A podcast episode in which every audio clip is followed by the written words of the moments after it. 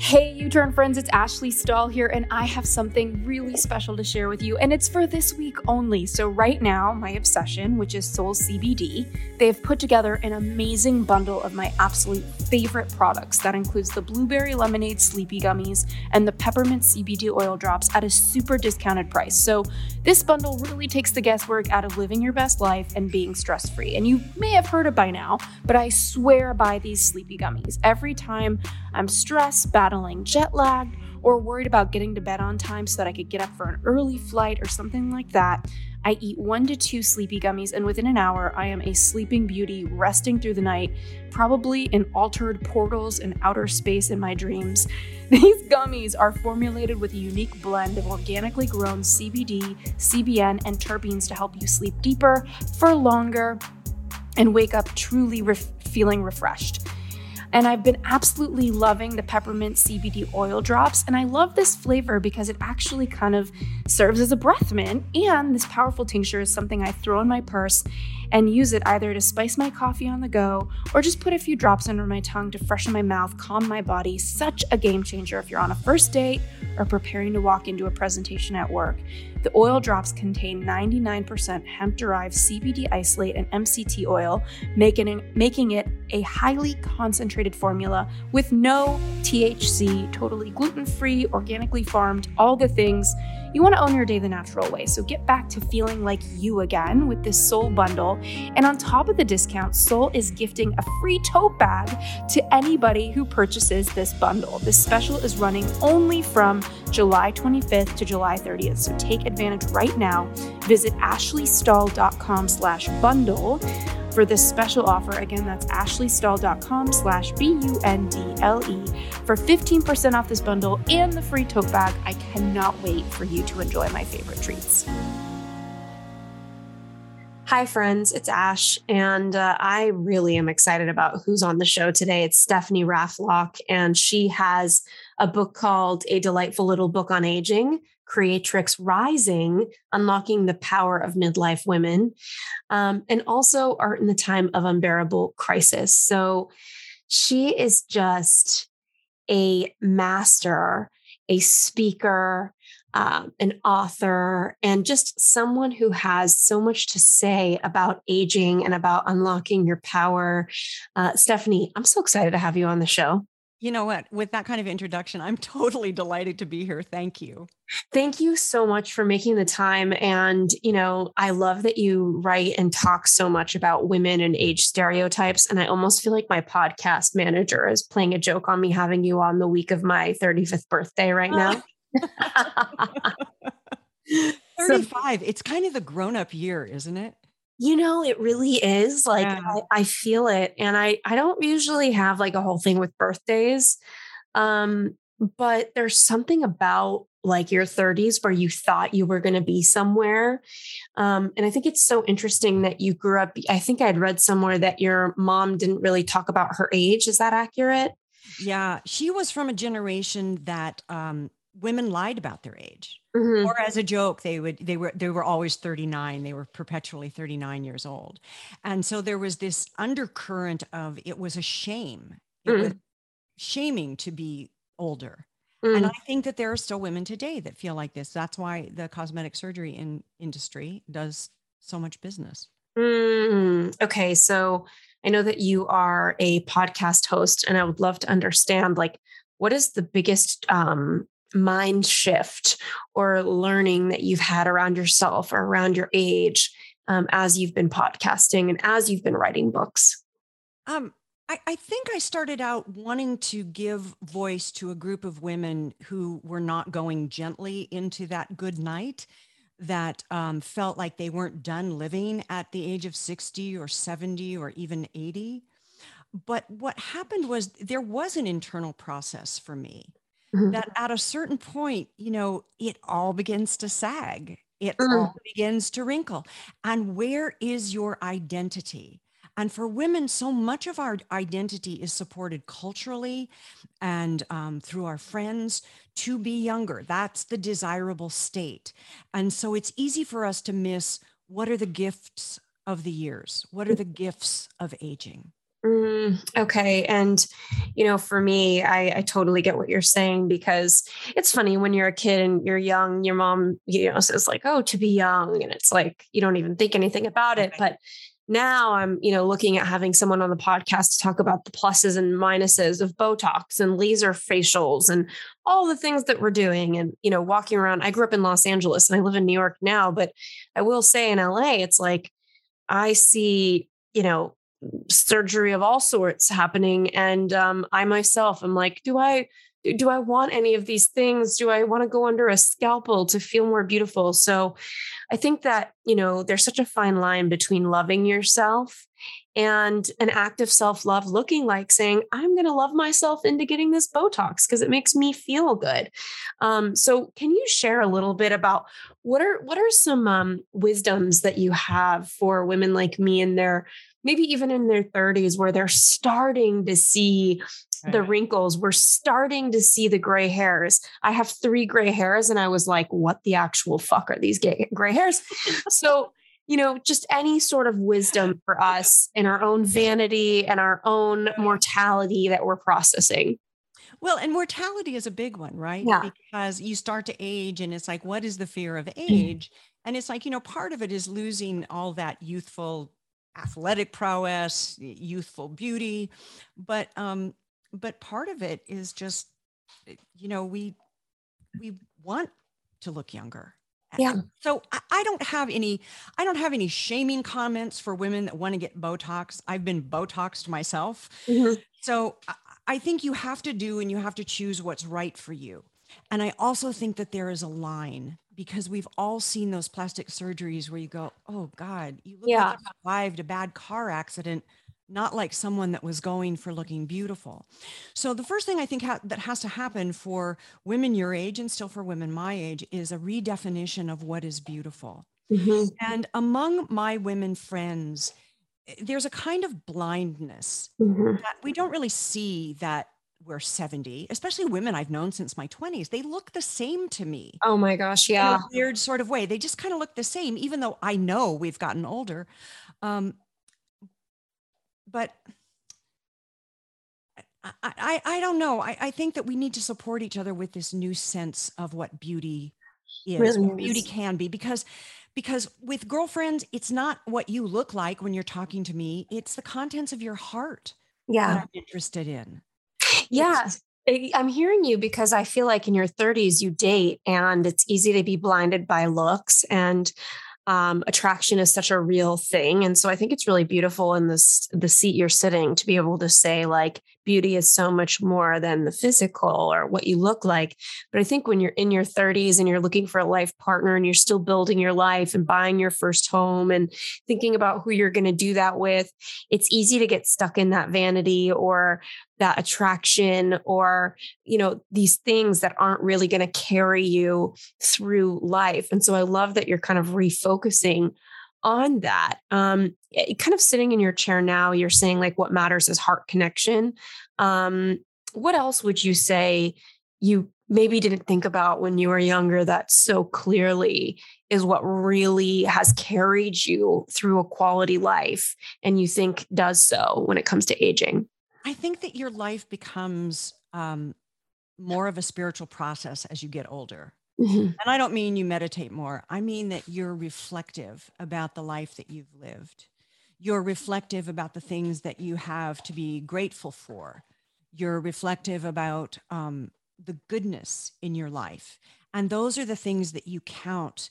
Those are the things that are enumerated as opposed to what your looks are. And honestly, for 35 and getting married and having kids, attraction and having that look, I'm so young and lean and I can exercise every day look, I don't think there's anything wrong with that. I think it's age appropriate. Mhm. It's just that you have to know what you said is that it's not going to carry the day.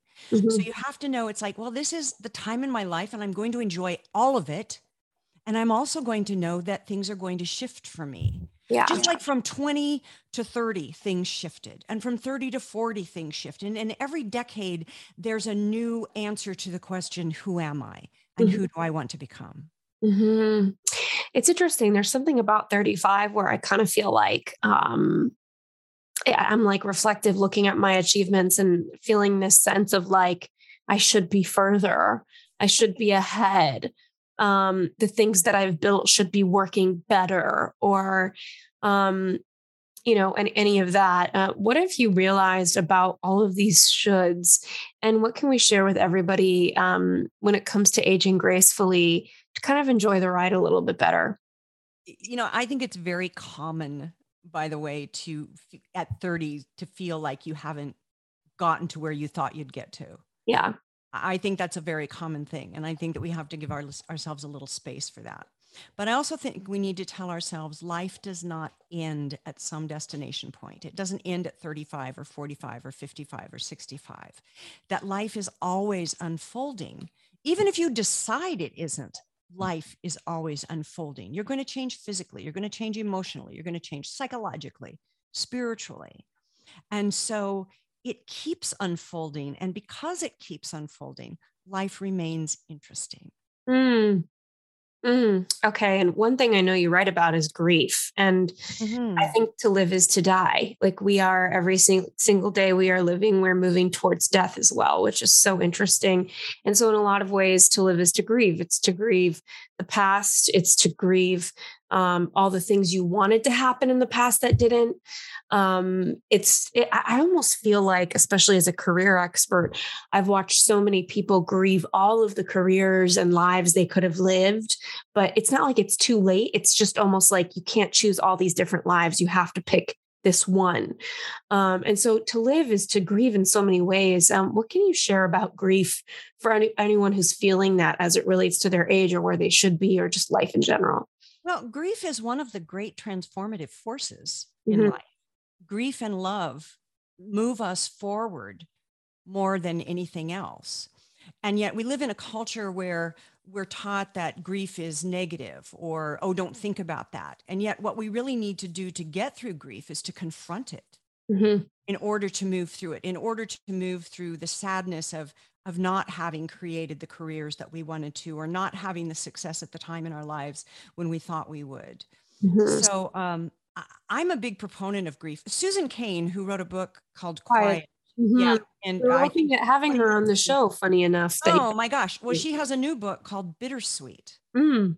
and Bittersweet is about how the sorrow of life and the grief of life is the place where our most creative selves are born. Wow. And I know that we don't hold it that way or think of it that way. And, and there might be someone listening that says, Oh my God, how can you think about that? You know, when you lose like a family member or something, how can you say that that's some great transformative force? And yet it is, mm-hmm. because when you lose a family member, it underscores for you how much you love that person, how deep your love is, and how worthy of your sorrow and your tears the absence of that person is. And that, in and of itself, if you give yourself to that, will move you forward then into the next phase. Mm, mm. I love in uh, Women Who Ran with Wolves how Clarissa Estes talks about, you know, life, death, life, and and there's so many. That's the cycle that we live in. Um, and I was looking at your Creatrix Rising book, and um, you talk a lot about fear and love, um, menopause being a spiritual bridge one thing that I'm hearing a lot about with women who listen to the podcast, and even myself, is I just froze my eggs. And it was such an interesting experience. I I posted it on Instagram. So those of you who listen to the podcast and don't check me out on Instagram, if you're interested in freezing your eggs, wow, I, I put a whole highlight on there. I've never gotten so many messages from women who are like, "Oh my gosh, I'm 40 years old and I don't have any eggs left, and I wish that I did this," and all of this grief. Um, so I'm guessing menopause kind of takes that um, into a more grounded awareness. But what can you share about fear and love as you age? And what message do you have for people who are in their 30s or their 40s right now um, to perhaps take with them and age more beautifully? Boy, that's a lot of questions. I know. Pick one anyone. Little, one little thing. Well, first of all, I think it's great that you um, had the choice that you could freeze your eggs. Yeah. I think that's a good thing. And I think that getting women out of these stereotype labels of like motherhood can only happen from the age of 22 till the age of 32 is probably a good thing for us. It's probably yeah. a good thing for a world. I think sometimes a woman at 45 or 50 is much more equipped yeah. to raise a healthy, balanced child than a younger a much younger woman might be. So I think that part is great. Fear and love is is really an interesting juxtaposition because you know the sense of wanting to belong to something a sense of wanting to belong to someone is so great it's like an essential human emotion mm-hmm. and yet there's always the fear of um, am i going to screw this up mm-hmm. am, um, am i worthy of this mm-hmm. what if it doesn't work out mm-hmm. what if i can't really commit you know all the what ifs that we that we list and um, one of my favorite writers is still joseph campbell mm-hmm. and he talks a lot about how it's not so much the meaning of life that we seek as it is the experience of life. It's the rapture of the experience that takes us. Mm. So if you're having trouble um, committing or surrendering to love, it's like give yourself to the experience and get out of your head. You know, your brain is just a secondary organ to the rest of this. Mm-hmm. So you really can listen to your heart and have a fulfilled life and a fulfilled love life. Have you thought about perhaps switching birth controls or maybe even trying it for the first time and yet maybe you don't know where to start? Favor, the company once known as the Pill Club, provides personalized access to care from the comfort of your home and delivery to your door. In discreet packaging on time, every time. Stay in control of your reproductive health with the resources available from Favor delivered straight to your door. They have more than 4,000 five star reviews, and Favor carries over 120 FDA approved brands and ships to all 50 states. Most brands of birth control are free with insurance or Medicaid. Otherwise, prices start as low as $6.99 per pack without insurance.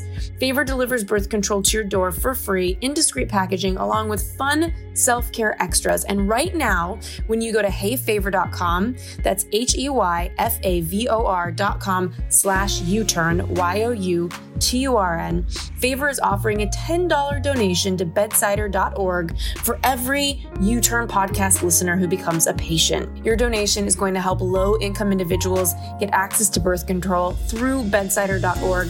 That's heyfavor.com slash U turn to get your first birth control package and donate to help more women in need of affordable birth control. Remember, that's heyfavor, H E Y F A V O R dot com slash Y O U T U R N. You must use the link to make your donation. Now, let's get back to this week's episode. When I know fulfillment's really hard to achieve when you can't um, feel anything. And a lot of people have shut off their feelings in the earliest stages of their life. And working in personal development for the past decade at this point, I look at so many people and think life is just about undoing our entire childhood so that we can become who we are and not who we were imprinted to be. And um, that's such an act of love to be willing to look at all of the things that we shut ourselves off from, to look at all of the, the feelings that we haven't processed. Um, is there any message you have around processing your life around becoming who you are? Because and did you did you find that there was a certain decade where you started to become more you or that women you think become more themselves? Can you tell me a little bit about that? Um well I, I love your your insightfulness um, let me address the, the last question i think that my 60s were a real um, reawakening for me, a real sense of reinvention because I had the option to stop working. I gave myself to the writing life completely. Amazing. And to storytelling. And um, I often wondered what you wonder in your 30s. It's like, am I, is it too late for me to start this? Mm-hmm. You know, I, I have a third book coming out this summer. Love so it. I have, I've been able to process the pain of my past. I think that was the first part of the question. Um, and and I laughed when you asked the question because my husband and I have often said, "Geez, didn't you think you'd have it figured out by now?" and really, life is that: is that it is the great unraveling of the false self mm-hmm. to find the truest self, to find the most spiritual self, the most psychologically adroit self. Mm-hmm. And and yes, all of that gets muddied by the way we're raised, by the way the culture contributes to growing us up, um, by events in our life that we have no control over. And so we do process that out. I Yeah. think, the rest of our lives. But to grow, to know that you're going to grow spiritually and psychologically till the day you die should be very comforting. Yeah. people. Like I said, there is not a destination point. 35 is not the point where you're supposed to have it all together. And quite frankly, neither is 70 or Mm. 80 Mm. or 90. You get to keep unfolding. Yeah, it's like we live in this world of social media and it's like people look like they have it together, but then I'm in a private text message group of everyone, you know, going through all the things they're going through. Um, what does it mean to be a creatrix? The title of your book. I I love the word creatrix. For a long time, the paradigm in my generation has been maiden mother crone. And there are women who have done croning ceremonies. And What um, is that? A croning ceremony is like where you embrace the idea of the crone as the wise woman. Um, even Clarissa Pinkola Estes writes about um, the wise women as the crone. Mhm. I don't like the word crone. I push back against it. Um, I'm a word nerd, and the etymology, the origin of the word crone comes from the old French word carrion, which means the flesh of um, rotting flesh of dead animals. wow. And the word crone was introduced into the lexicon, became part of the vernacular in the 1300s, and it literally meant disagreeable old woman. Aye. And I don't know anybody that really wants that. But a lot of times when people go into croning, they're not thinking of that. They're going for the idea that it's the wise woman. So I felt like there needed to be a different archetype to Mm. represent women, I would say from menopause onward. And the word that my editor and I came up with was creatrix. Love it. Creatrix is one of the three Greek fates. There was the spinner, the weaver, and the cutter. And the weaver was the creatrix. And the word means a woman who makes things. Mm. So that's how I see women as they age. We become women who make things. We make podcasts, we make stories, we make art, we make gardens, we make giving, we make gathering, but we are makers Mm. and we are not disagreeable old women, unless you really want that. no, I mean, hey, I everybody has a little curmudgeon moment, but Yes. I love what you said. You said adroit. I've never heard that word, but it reminds me of French as well, adroit, which means correct, like to the right. So is that the same thing, adroit? Correct. Yes, that it's it's Okay. um yes, re- reasonable correctness. Okay. Do you speak French? Tiny, tiny bit. Okay. I'm bilingual in it. So I was like, what are you pulling all this French out of you? Okay. So, you know, I would love to hear just from your work. And then I have more questions about the creatrix and who is she and what can we think about in our 30s and 40s as we walk toward the towards this version of ourselves that we want to love and and nurture. Um, what are you seeing in your community or in your life that have as you age has created the most fulfillment for you? You talked about heart connection. I have a ton of that with my friendships um, and i'm so grateful for these women and i hold such a freaking high standard for the women in my life. Um, one of them shout out brianna siaka. She's the current miss new york miss usa um, she lives in New York here with me, close by, and she's so like her heart. She says, like, you know, she believes every woman is beautiful. And I just, I, I like to keep it real. And I was like, you know what? Every woman is beautiful inside, but this the societal standards of beauty, not every woman has achieved those standards that we are facing. And she's such a big heart. She's like, no, but I do see every woman's beauty. Um, and the quote unquote realist in me was like, no, but some women aren't experiencing that. So I would love uh, to learn, like, where have you found true beauty in your life um, that you can start to kind of nudge us all towards right now? I think part of learning to love ourselves and see ourselves as beautiful is to give homage to the creation, Mm. however you hold that. Meaning that, um, in simple terms, God doesn't make mistakes. And so I, I think of I think of women like cats. I, I never met an ugly cat. Mhm. And so I've never really met an ugly woman. Mm. either. Mhm. And I think your friend sees through a lens that allows her to see with the eyes of the heart Yeah. instead of just the eyes that are attached to the brain, which has so much information in it from Madison Avenue about how women are supposed to look airbrushed. Yeah. And we only have this tiny little window where we're that airbrushed and that tight. And then it's like on to the next group. Right. Um, it's you know it's very sexist it's stereotyping it's all of those things that aren't good um, but i think to see that new kind of beauty you have to find some kind of spiritual path for yourself mm-hmm. even even if it's an atheism that um, embraces nature mm-hmm. but something that embraces your awe for the miracle of what life is is mm. what serves us as we grow older you go wow out of all of those sperm and all of those eggs, two of them met, you know, they met, they made it.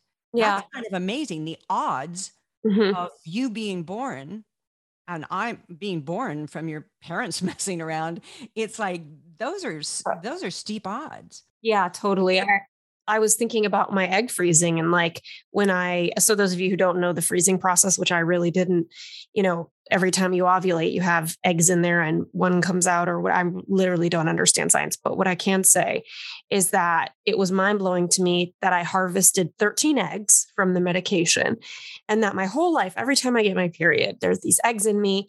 And this one time I scooped out 13 of them, and those could be one of my kids. And um, it, it is, life is such a miracle. So sorry to interrupt you. I just, I love what oh, you're sharing. It's, it's good though. I mean, that's, that's actually the way we need to to see it that this is a miracle just to be alive mm-hmm. to be able to feel gratitude to be able to feel love to be able to feel fear and grief all of the things all of the range i, I get um, concerned sometimes because you know i've watched the techno generation come alive and i see us with our heads bent down in our cell phone or on our ipads you know on devices all the time and i think that we lose something of the human connection that we need to get through the world and and take away some of the harshness of the world. Life is hard. Yeah. And, and you know texts and zooms i mean i thank god for it during covid because it kept us connected. But I long for the closeness of being in the same room as someone mm-hmm. and having tea. And that's, I think, where I see the real beauty Mm-hmm. I mean, we mm-hmm. were all a little shocked when we saw ourselves in Zoom for the first time. Yeah. You know, but somehow when you're sitting across from one having tea, you don't, you know, you're not getting a mere reflection of yourself. Yeah. And so there's the attitude changes. Yeah. How you're with someone, the presence that you bring to being with someone in person, as opposed to the presence you bring when you're just texting someone or you're on Zoom. Oh yeah, well on Zoom the amount of input on your eyes, you know, just the if you have a meeting, you know, there's so much research on Zoom fatigue right now and how, you know, it is not normal to not just look at one person but see everyone and their background and our brains are just on overdrive. It's a completely different experience to have that one-on-one connection Okay, so one of the things I love that I'm hearing on you, and I want to ask about these different archetypes of the creatrix, of the different versions of her. Um, but one of the things I'm hearing on you is perspective. And I think perspective is medicine, and we all need it. And, you know, um, I would love to just kind of understand, um, you know, where how have you managed to put these human experiences into perspective like for me um, i've gone through debt I've gone through death, you know, like my sister passing away. I've gone through disease, my me having Lyme disease, my dad having cancer, being molested by someone I knew. I mean, there's so many different pains that we've all been through. Um, how do you allow yourself to become this sky where all of these other things are just weather passing through? How do you manage to get that kind of perspective with yourself as a woman, as a creatrix? Um, and what advice do you have for people to be able to do that? I think that that begins by listening deeply to other people's stories. Mm. To create an authentic conversation, because what that gives us is this none of us are as broken as we think we are. Mm. None of us are as alone as we think we are. So, when women who have this natural ability to gather and share, yeah, when they get together and tell their stories, um, that gives one perspective. I was at a uh, seminar last week in Santa Fe. It was absolutely delicious to be in a room in a circle of like real live people without, you know, the Zoom call. And uh, the um, the workshop was on personal mythology. Hmm. And on the first day, you know, people told their stories and the stories were very polite. You know, oh, I meditate four times a day. I constantly work out. You know, it's like it was kind of the avatar, the social media avatar that we all use. But then the second day, it broke open. Mm. And what I realized that everyone in that room had suffering. Mm-hmm. And it no longer is my suffering or your suffering. It is the suffering. It's the suffering of the world. And when we plug into that, that's the place where we go, I'm not as broken, I'm not as alone as I thought. And there's a great hopefulness in the sharing of that grief, which then does push us forward because you go, oh my God, what a story. Yeah.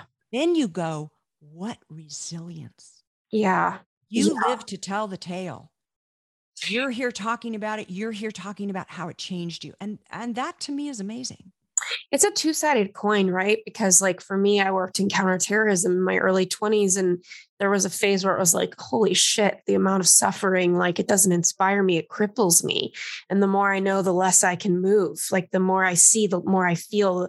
It was like, I know too much, I've seen too much. And so I think it's so beautiful to have the mental and emotional bandwidth to be able to take that suffering and really see it as not something that makes the world super big and unrelatable, but to make the world super connected and very real and to make your suffering very small. So I, I love that you're sharing that. And I know that you talk about this creatrix archetype and how we can embody her. And you talk about the artist, the healer, the teacher, the illuminator. Can you tell us a little bit about what are these different versions of the creatrix and do we get to be all of them? Are, are each of us meant to be one of them? Can you tell us a little bit about that? I think we can be all of them. I, I think the big sloppy and is what really rules our lives, you know, mm-hmm. and two things can be true at the same time. Um, so those were things that I put in women that I saw as creatrix, creatrices is the plural. Um, the healer, the artist, the illuminator, the teacher. But I'm sure that there are many, many more of those. Um, I have a friend who is a master gardener. She makes the most beautiful art in her yard. And people are touched by that. Mm-hmm. It makes it uplifts them. Mm-hmm. So is then the gardener a kind of of creatrix? And mm-hmm. I would say, well, yes, anyone that is dealing with green and growing things and digging in the earth and and can identify with being part of the earth and the earth being part of them. I would say that was a creatrix as mm-hmm. well. So creatrix, I think, is an archetype and you know i've started using it it's funny when you start using a word you start to see it other places. Mm. and i noticed that there are other places online where people have named their business creatrix or i had a friend in a writing group recently who bought a little cottage in the woods to write in and she calls it the creatrix cottage. I love that. And so i think that this is an archetype that's developing mm-hmm. for us and um, the things that we can aspire to. It's you know the the first question the primary question in life is who am i? The secondary question is and who do i want to become? Mm-hmm. How is it that i want to be in the world? I want to be a kind person. I want to be seen as someone that lifts other people up. Um, i want to be seen as a curious person and a grateful person. And none of those are mastered skills. Yeah. And yet they are skills that we can aspire to and work toward and um, filling that basket nourishing yeah. that basket in within ourselves i think um, brings us to a kinder gentler older age mm. um, and i want to ask also just you know is there any tool outside of you whether it's journaling or even psychedelics like i'm curious like what what exists that has brought you closer to your divinity? Um, or what practice do you tune into? I know you said you gave yourself to writing in your 60s which is you're my spe- like i want to be you when i grow up because that's what i want to do. Yeah. um, but tell me a little bit about just kind of these tools that you might have turned to to come back to those two core questions of who am I and who do I want to become? Which, by the way, I feel like so many people are asking the question, who am I? But not enough people are asking the question, who do I want to be? Which I think is just as important of a question. So I, I agree. We all need something to aspire to. Well, writing for me has always been the examined life. Mm-hmm. So I do a couple times kinds of writing. One is I do journaling. There's something about writing by longhand that uses a different side of your brain. I can't explain to you what it is, but you get a different kind of writing. And it also slows me down because I can write very fast on a keyboard. So it puts me more in touch with what I'm feeling. And my journaling is a lot about the feeling tone of my life. It's a place where I can freely express my rage, my ire, um, hatred, anything that you wouldn't want to do like in polite company. Mm-hmm. Um, but then I also write um, in terms of story. And story is very interesting because we all have a story and it connects to a mythology. Mm. I think that going back for me and rereading some of the Greek myths has brought me great comfort. And now, why is that? I, I know it sounds a little nerdy, but I found great comfort in the Persephone myth. Mm-hmm. And you know the story of Persephone. I'm going to give yeah. you like give me the a quick version for for listeners. Um, Persephone was Demeter's daughter, and um, Hades wanted her for himself, and he was the god of the underworld, and he reached up into the earth and he pulled her down, and Demeter was devastated. Where is mm. my daughter? And as a result, being the goddess of agriculture, she made everything stop growing. Mm. So the earth was cold and barren. Her daughter was gone. That's how much she loved her daughter. And she began negotiating with mm. Hades. And after certain negotiations took place, it was agreed that Persephone would come back in the spring and that in the spring and the summer things would grow and then there would be a harvest. But then every year she would make the descent. The idea of descent and ascent is everywhere in our mythology, whether it's Greek mythology or it's Hindu mythology or it's Native American mythology. So I read this story and I went, why do I look at my seasonal depression as depression when maybe what's happening for me mythologically, psychologically, is I need a time of year where I can make the descent, where I can say, This is my time of year where I kind of hold up a little bit where I wrap the covers around me and I just sort of reflect on life and I write and I'm not really interested in hanging out with people that much. And then in the spring, I come alive again.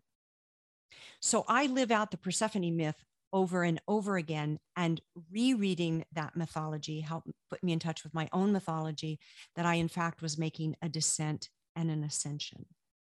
Mythology is never something that's true. It's something that gives us clues about what our own story is and how that story affects the way that we do life.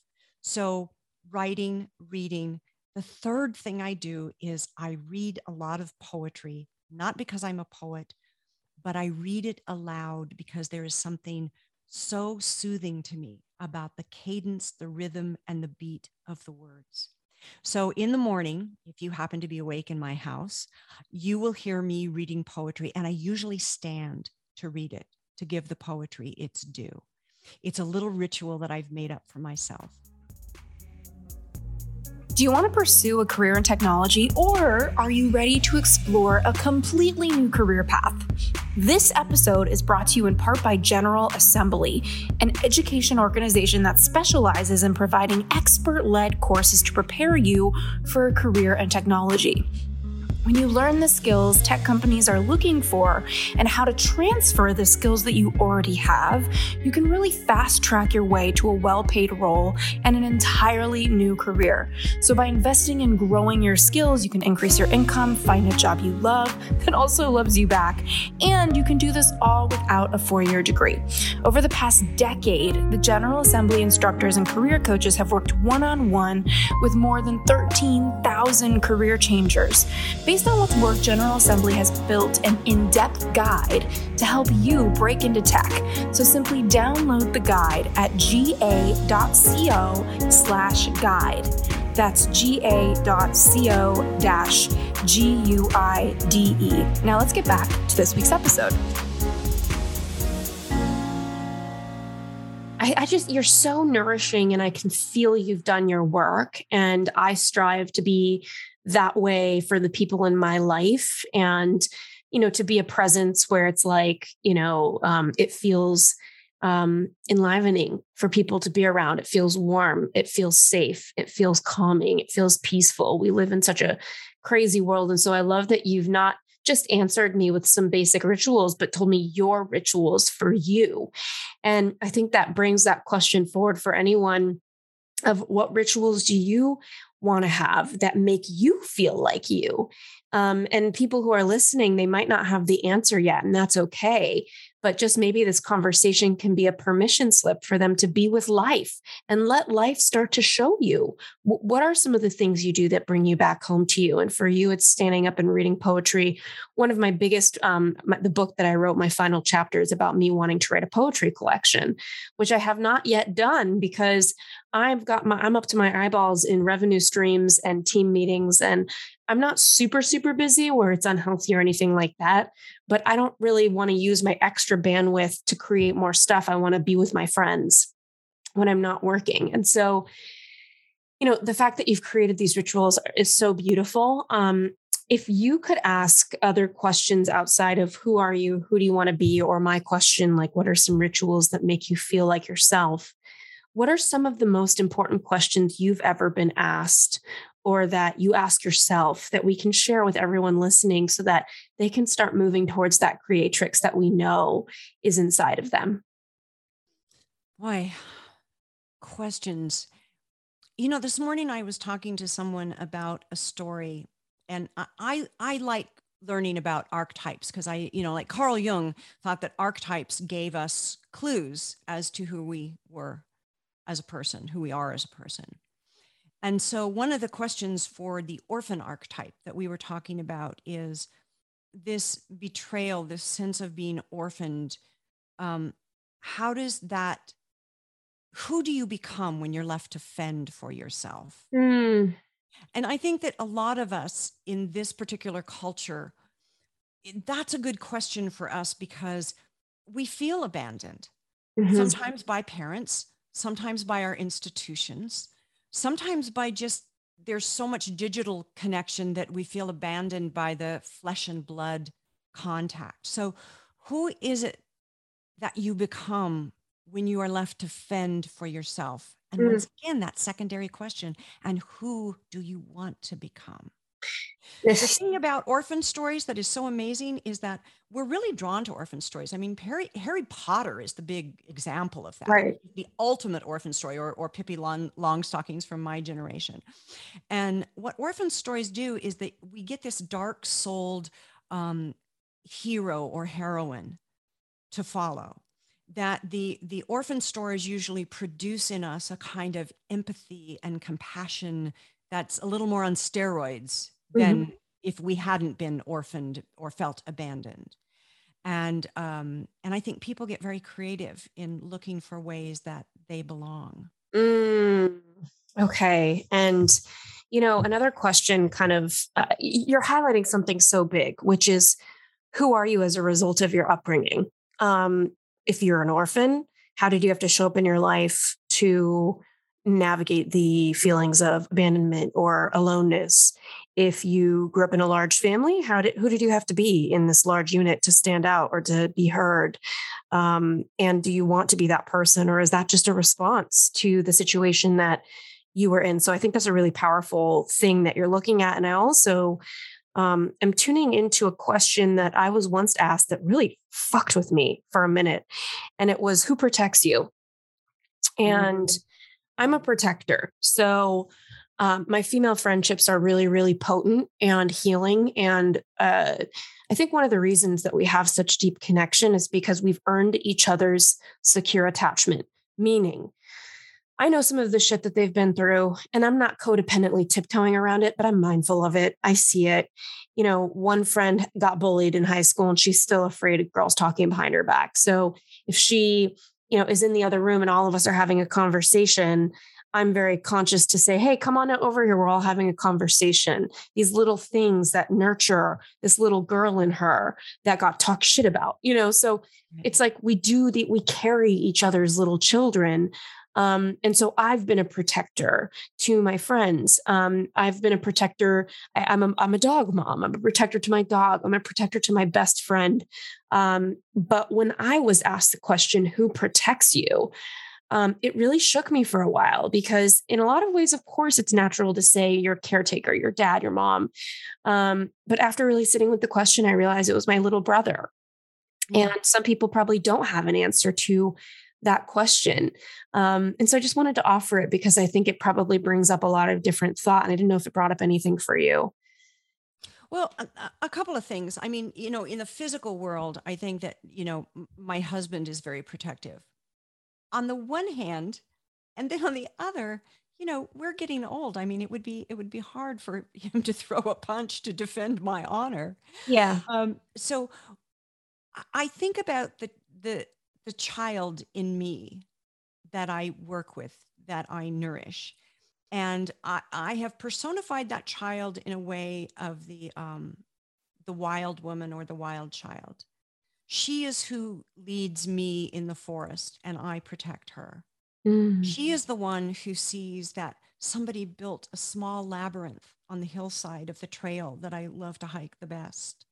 She's the one that points that out. And so I feel protective of her. Mm. And like you, I I also feel like I'm a protector, but I also feel somehow this child guides and protects me in certain ways. Mm-hmm. And that we have this sweet symbiotic type of relationship. And that that comes as a result of reflecting. You know, you're never as alone as you think you are. Yeah. Yeah, that's the misunderstanding is when people think they're alone. I'm like, are you sure there's so much going on in the invisible? But um okay, what have I not asked you about aging, about the creatrix um before we go because I just love your presence. I don't want you to go anywhere. What can I what can I think to ask you that I haven't? Oh my gosh, I don't know. I was sort of blown away by your insightfulness. So I'm going to give you some parting words on being an elder. Um, elder, I think, is misunderstood by my generation. That being an elder is somehow I'm going to read your beads for you and I'm going to give you all this wisdom. But really, eldering is this back and forth relationship of, of being mentor, but also being the mentee. Mm-hmm. You know, allowing myself to be surprised and curious when I meet a young woman like you. I'm mm-hmm. twice your age, and I go, oh my God, she's so insightful. Thank you. Yes, so psychologically insightful. How wonderful. And I can allow myself to be touched by that. So, because it's a back and forth, then I begin to trust that process. That friendships never have to be with people your own age. Of course. You can be friends with younger people, you can be friends with older people, you can be friends with children, um, but you have to open yourself to it. Yeah. know that you haven't arrived with all this wisdom. I am still in process. I am still doing my work. Yeah. I am still seeing growth and awakening in one's life. I really hate the word woke because it connotes a finality of destination. It's a mm-hmm. past mm. tense word, woke. Mm. What I really love is this idea that we reinvent ourselves over and over and over again. We reawaken over and over and over again. Mm. That's the beauty of life unfolding. We are all butterflies, and butterfly being a symbol for the soul. Mm. So I like this image of the damp wings of the butterfly slowly opening opening in the morning sun. Mm. That's who we are in every moment that we are able to be present with our life and love our life. Mm, I love it. And Stephanie, I definitely want to be your friend. I love having Okay. you got it. um, my final thing that I want to ask you, I just thought of one more thing, is about being alone. I think a lot of people in their 30s and 40s process being alone in different ways and, and, and all throughout life, right? Like, but I think in my in my 30s, what I'm hearing is people who are married and feeling alone, um, or people who are not with anyone and feeling alone. And then there's obviously people who don't feel that sensation.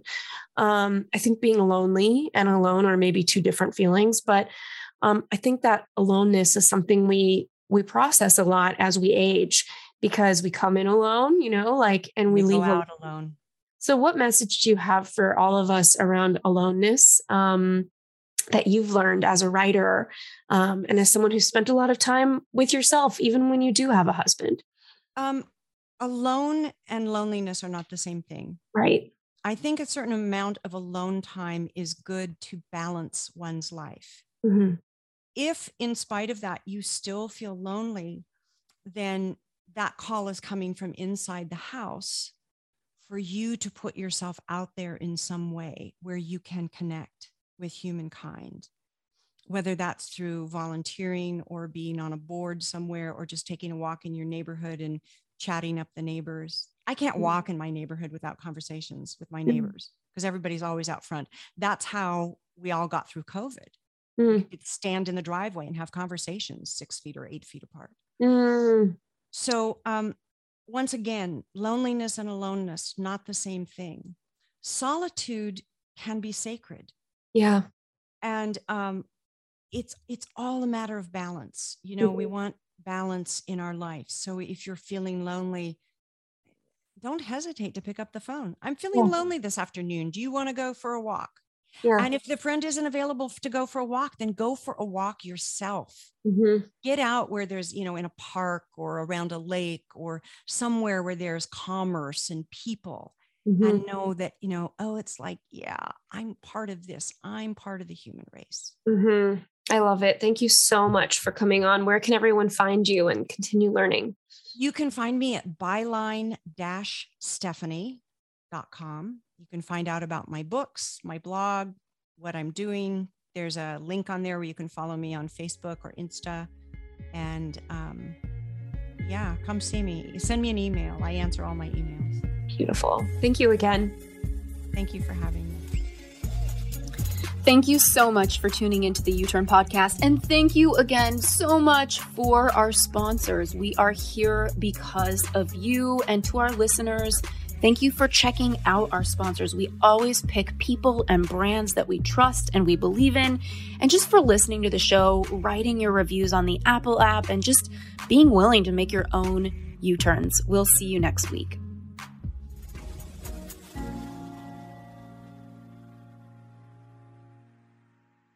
This episode is brought to you by the Yap Media Podcast Network. I'm Hala Taha, CEO of the award winning digital media empire, Yap Media and host of Yap Young and Profiting Podcast, a number one entrepreneurship and self improvement podcast where you can listen, learn, and profit. On Young and Profiting Podcast, I interview the brightest minds in the world and I turn their wisdom into actionable advice that you can use in your daily life. Each week, we dive into a new topic like the art of side hustles, how to level up your influence and persuasion, and goal setting. I interview A list guests on Young and Profiting. I've got the best guests, like the world's number one negotiation expert, Chris Voss Shark Daymond John, serial entrepreneurs Alex and Leila Hormozi, and even movie stars like Matthew McConaughey. There's absolutely no fluff on my podcast, and that's on purpose. Every episode is jam packed with advice that's going to push your life forward. I do my research, I get straight to the point, and I take things really seriously, which is why I'm known as the podcast princess and how I became one of the top podcasters in the world in less than five years. Young and Profiting Podcast is for all ages. Don't let the name fool you. It's an advanced show. As long as you want to learn and level up, you will be forever young. So join Podcast Royalty and subscribe to Young and Profiting Podcast, or YAP, like it's often called by my YAP fam, on Apple, Spotify, Castbox, or wherever you listen to your podcasts.